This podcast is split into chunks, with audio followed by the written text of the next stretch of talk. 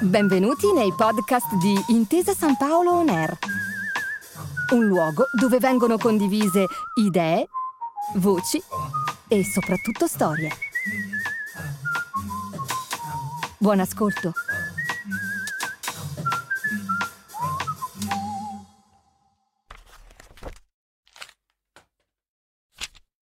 Libro è fatto di tante pagine e se ne togli una, la storia si rompe. Il viaggio che ci propone lo scrittore fa un salto e a volte ci perdiamo, ma ce ne accorgiamo solo quando qualcuno tronca la storia per noi. Lo capiamo sempre quando ci hanno rubato una parte del viaggio. E allora tocca cercarle, queste pagine che ci hanno tolto, soprattutto se sono di un libro unico, sopravvissuto alle alterne vicende della storia e alla malagrazia del tempo, ma non alla cupidigia dell'uomo, che non esita a smembrarlo, a farlo a pezzi, per venderne una parte, la più preziosa. Qui vi raccontiamo cosa succede quando ci rubano le pagine di un libro speciale e come è stato possibile ritrovarle.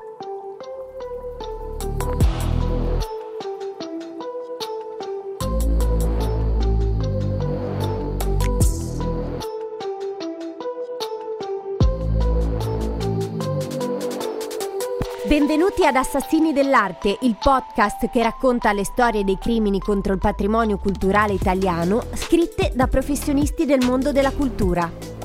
Io sono Nicole Pravadelli e racconterò le avventure di opere d'arte perdute ma che hanno ritrovato la strada di casa, come in uno scavo archeologico che non porta alla luce solo oggetti, ma prima di tutto storie, o meglio la nostra storia, permettendoci di scoprire chi siamo e poi cosa possiamo essere. La nostra storia di oggi si chiama La pagina rubata.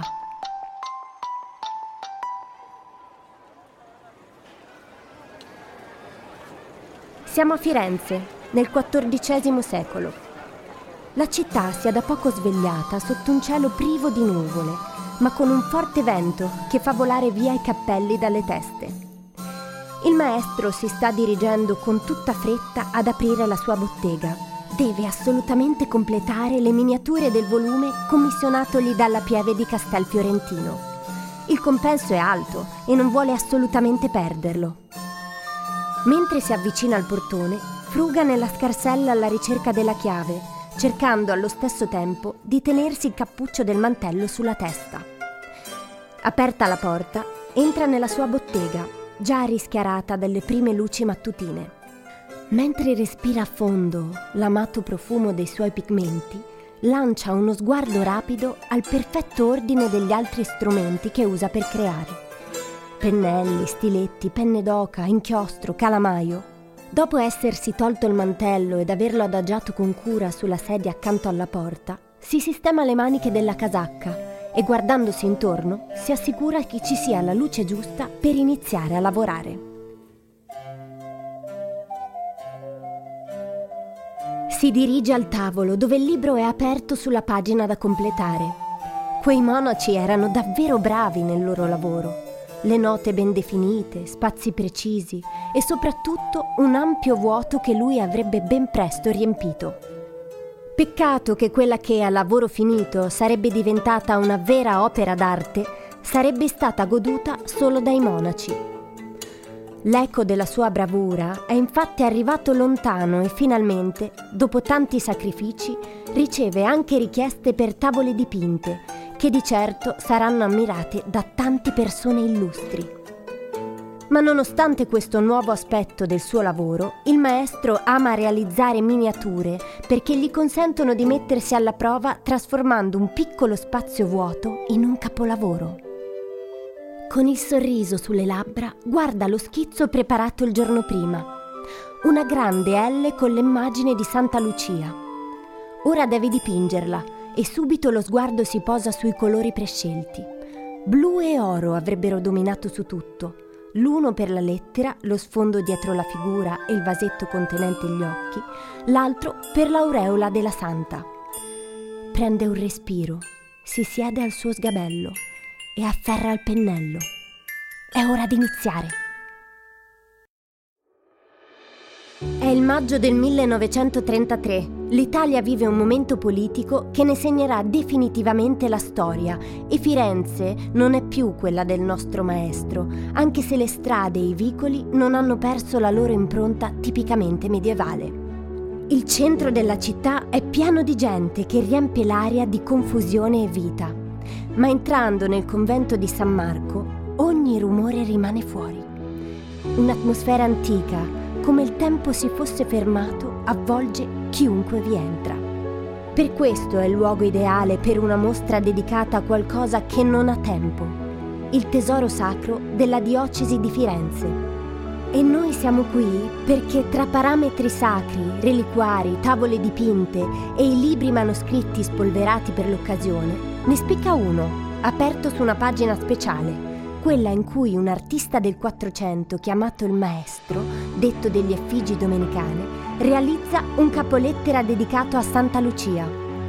Deve il suo nome alla tavoletta delle Effigi Domenicane, conservata nella chiesa di Santa Maria Novella, sempre a Firenze, che rappresenta vari santi domenicani radunati attorno a Cristo e alla Madonna in trono. Nella pagina che fa bella mostra di sé, a cui è aperto il libro, il miniatore si è superato. Davanti allo spettatore si svolge un piccolo quadro in pochi centimetri che si sviluppa a partire dal blu brillante della lettera L, all'interno della quale brilla l'aureola giallo-oro che racchiude e propaga tutto intorno la luce del raggio di sole che la colpisce, il volto sereno della santa, il vasetto con dentro i suoi occhi e la palma del martirio. Maria, la chiave! È questa? Lavorare a Firenze, per chi si occupa d'arte, è tra le cose più belle che possano esistere. È come vivere nel mondo dei balocchi, ma con più turisti. Eppure, quando ti interessi di arte, il desiderio di conoscere, di sapere cose nuove, ti spinge a guardare sempre più lontano dei confini della tua città, anche di una città bella come Firenze. Spulciare i cataloghi delle aste per gli storici dell'arte è come leggere Novella 2000 dal parrucchiere Scopri sempre qualche pezzo interessante, ritrovi un pettegolezzo artistico, un oggetto impensato, un mistero da svelare. Come quel giorno del 2015, quando una docente dell'Università di Firenze incontra su un catalogo di una casa d'asta di Zurigo l'immagine di una pagina miniata che non si aspettava e che rappresentava un mistero da svelare. Il pregevole pezzo messo all'asta è una miniatura con capolettera V e San Giovanni Evangelista. Per attestarne la qualità artistica, la didascalia, oltre a specificare la provenienza fiorentina, la collega ad un'altra pagina con lettera L e Santa Lucia, già conservata nel museo di Cleveland. Detta così non sembra una notizia interessante, Eppure, quando si sa con certezza che quell'illustrazione insieme all'altra citata non dovrebbe essere esposta su un catalogo pronta per la vendita, ma dovrebbe stare ben al calduccio insieme al libro a cui appartiene, illustrato dal maestro delle Figi Domenicane e conservato nel Museo di Santa Verdiana a Castel Fiorentino, la cosa cambia prospettiva. La professoressa ha già dimestichezza con il nucleo tutela patrimonio culturale dei carabinieri, che a Firenze è ospitato da Palazzo Pitti, un imponente palazzo rinascimentale che si trova nella zona di Oltrarno, a breve distanza da Ponte Vecchio, famoso fra le tante cose per gli eventi culturali e del Museo della Moda. Li ha già aiutati in altre occasioni, quindi li chiama per informarli della sua scoperta. E da qui parte l'indagine.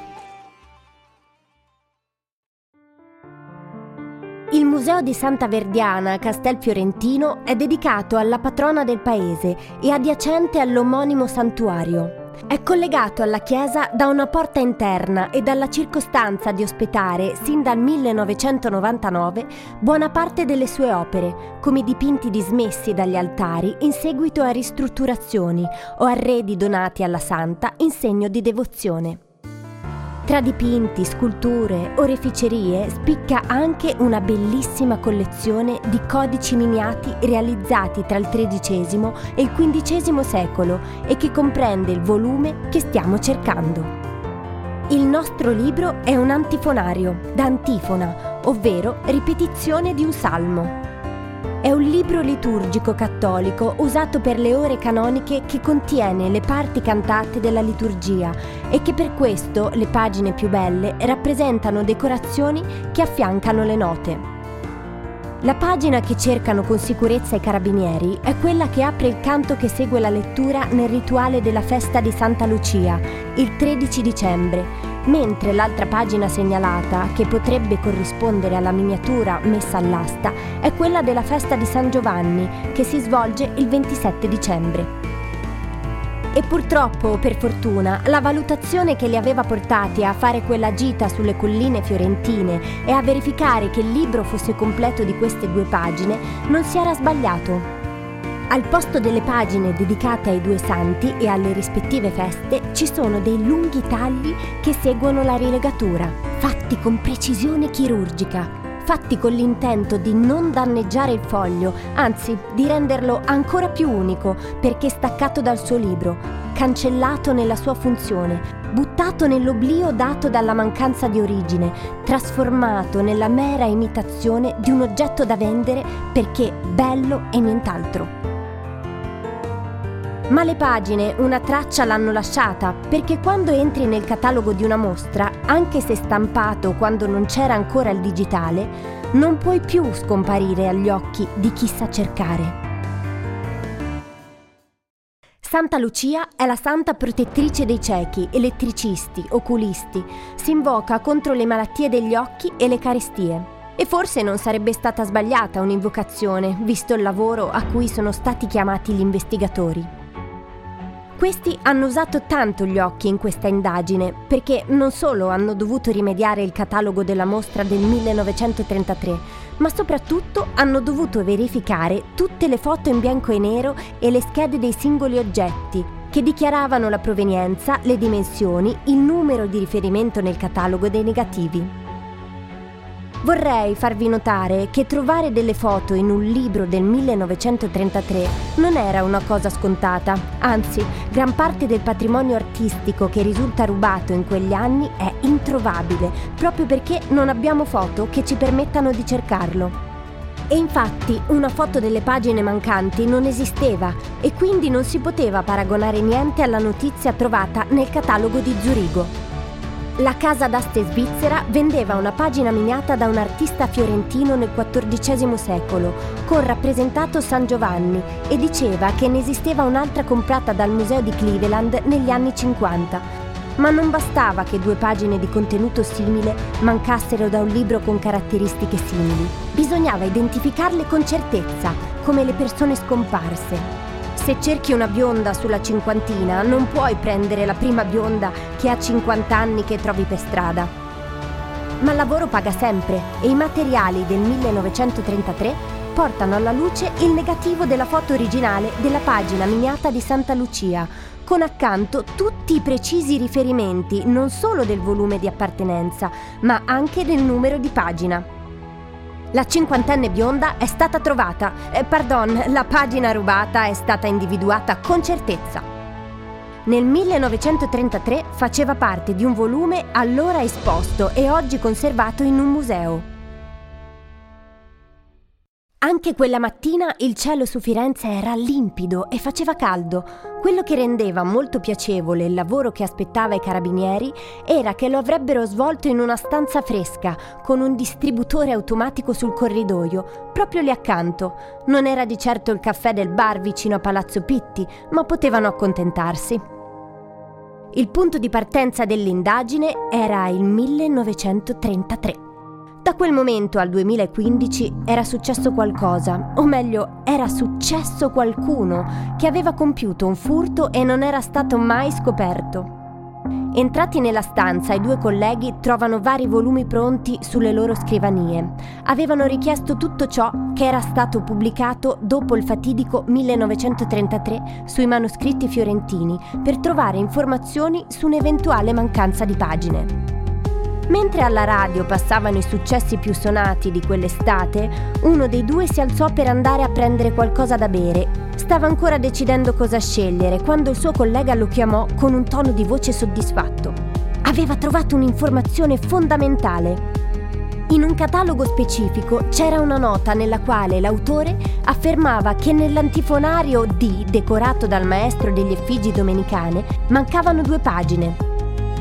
Il testo era del 1957 ed ora avevano un arco temporale per il furto, dopo la mostra del 1933 e prima del 1957. Potrebbe sembrarvi un'informazione tanto importante. Ne è passata di acqua sotto i ponti. C'è stata la guerra, la ricostruzione, poteva essere successa qualsiasi cosa. Ma il punto non era cosa fosse successo, ma quando. Se l'analogico era stato fondamentale, con le informazioni del catalogo del 1933, il digitale fece la sua parte e spulciando il sito del museo americano dove era stata custodita la pagina, riuscirono a scoprire che il fondatore del museo di Cleveland l'aveva acquistata nel 1952. La matematica non è un'opinione, i carabinieri avevano trovato la linea temporale e potevano contattare il museo per sentire la sua versione della storia. Il museo non rispose subito positivamente alla richiesta della documentazione della vendita, si limitò ad affermare che il tutto era avvenuto in totale buona fede. Era una pratica molto comune in quegli anni acquistare dal mercato antiquario europeo oggetti, soprattutto archeologici e rinascimentali, senza controllare con accuratezza la provenienza. Ma la risposta non era sufficiente, non era certo il momento di arrendersi adesso. Bisognava coinvolgere le autorità americane, nella fattispecie quelle che si occupavano dei reati legati all'ingresso illecito di oggetti. Si aprì quindi una corrispondenza con i carabinieri che comprese l'invio di una copia autenticata del negativo e della foto presenti nei cataloghi della mostra del 1933, a cui seguì la collaborazione tra due autorità, italiana e americana. Gli agenti americani si incaricarono delle indagini dirette, si ricarono al museo chiedendo di visionare la documentazione relativa all'acquisto della pagina miniata. E qui il museo non riuscì a dimostrare quella buona fede dichiarata con tanta sollecitudine ai carabinieri italiani. La pagina così venne prima sequestrata per dare la possibilità di dimostrare entro 40 giorni quanto richiesto e poi, passato il tempo concesso senza che il museo avesse compiuto alcuna azione, le autorità americane contattarono il Comando Tutela Patrimonio Culturale di Roma, comunicando che finalmente la pagina sarebbe stata riconsegnata all'Italia. È il 13 dicembre 2016, giorno di Santa Lucia quando la preziosa pagina miniata viene restituita presso la sede dell'ambasciata americana di Washington DC, nelle mani dell'allora comandante del Comando Tutela Patrimonio Culturale. Rientrata a Roma, è stata esposta a Palermo, Venezia e Parigi in occasione di mostre relative ai recuperi effettuati dai carabinieri. Infine è stata riconsegnata al nucleo di Firenze e da loro al Museo di Santa Verdiana a Castelfiorentino per poter essere riunita al suo volume. Le indagini sono durate poco più di un anno e sono state caratterizzate da una stretta collaborazione tra il Comando Carabinieri Tutela Patrimonio Culturale e le autorità statunitensi, nello specifico il Department Homeland Security, Immigration and Custom Enforcement.